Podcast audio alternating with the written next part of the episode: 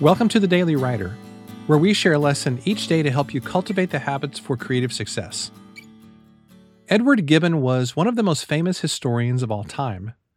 As the author of the six volume set, The History of the Decline and Fall of the Roman Empire, he showed the world that history could be informative and entertaining while also making the ancient world accessible to the contemporary reader.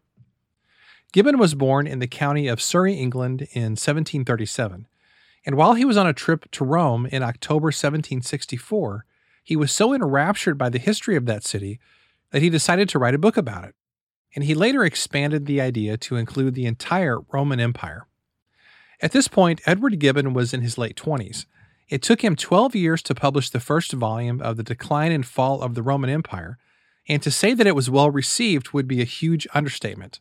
The public loved it, as well as subsequent volumes, and it cemented his legacy as one of the world's eminent and insightful historians. Now, whenever he started work on these books, he didn't necessarily have this end goal in mind.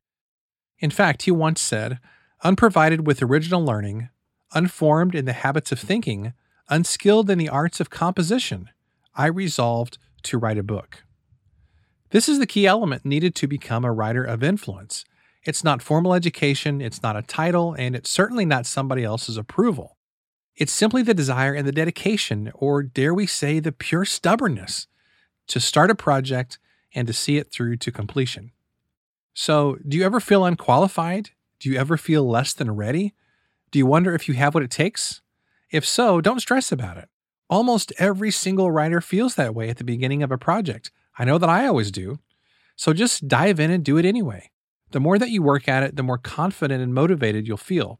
And whenever you finish, you'll be so glad that you not only started, but that you saw it through to the end. So keep going, keep moving, and just do it anyway.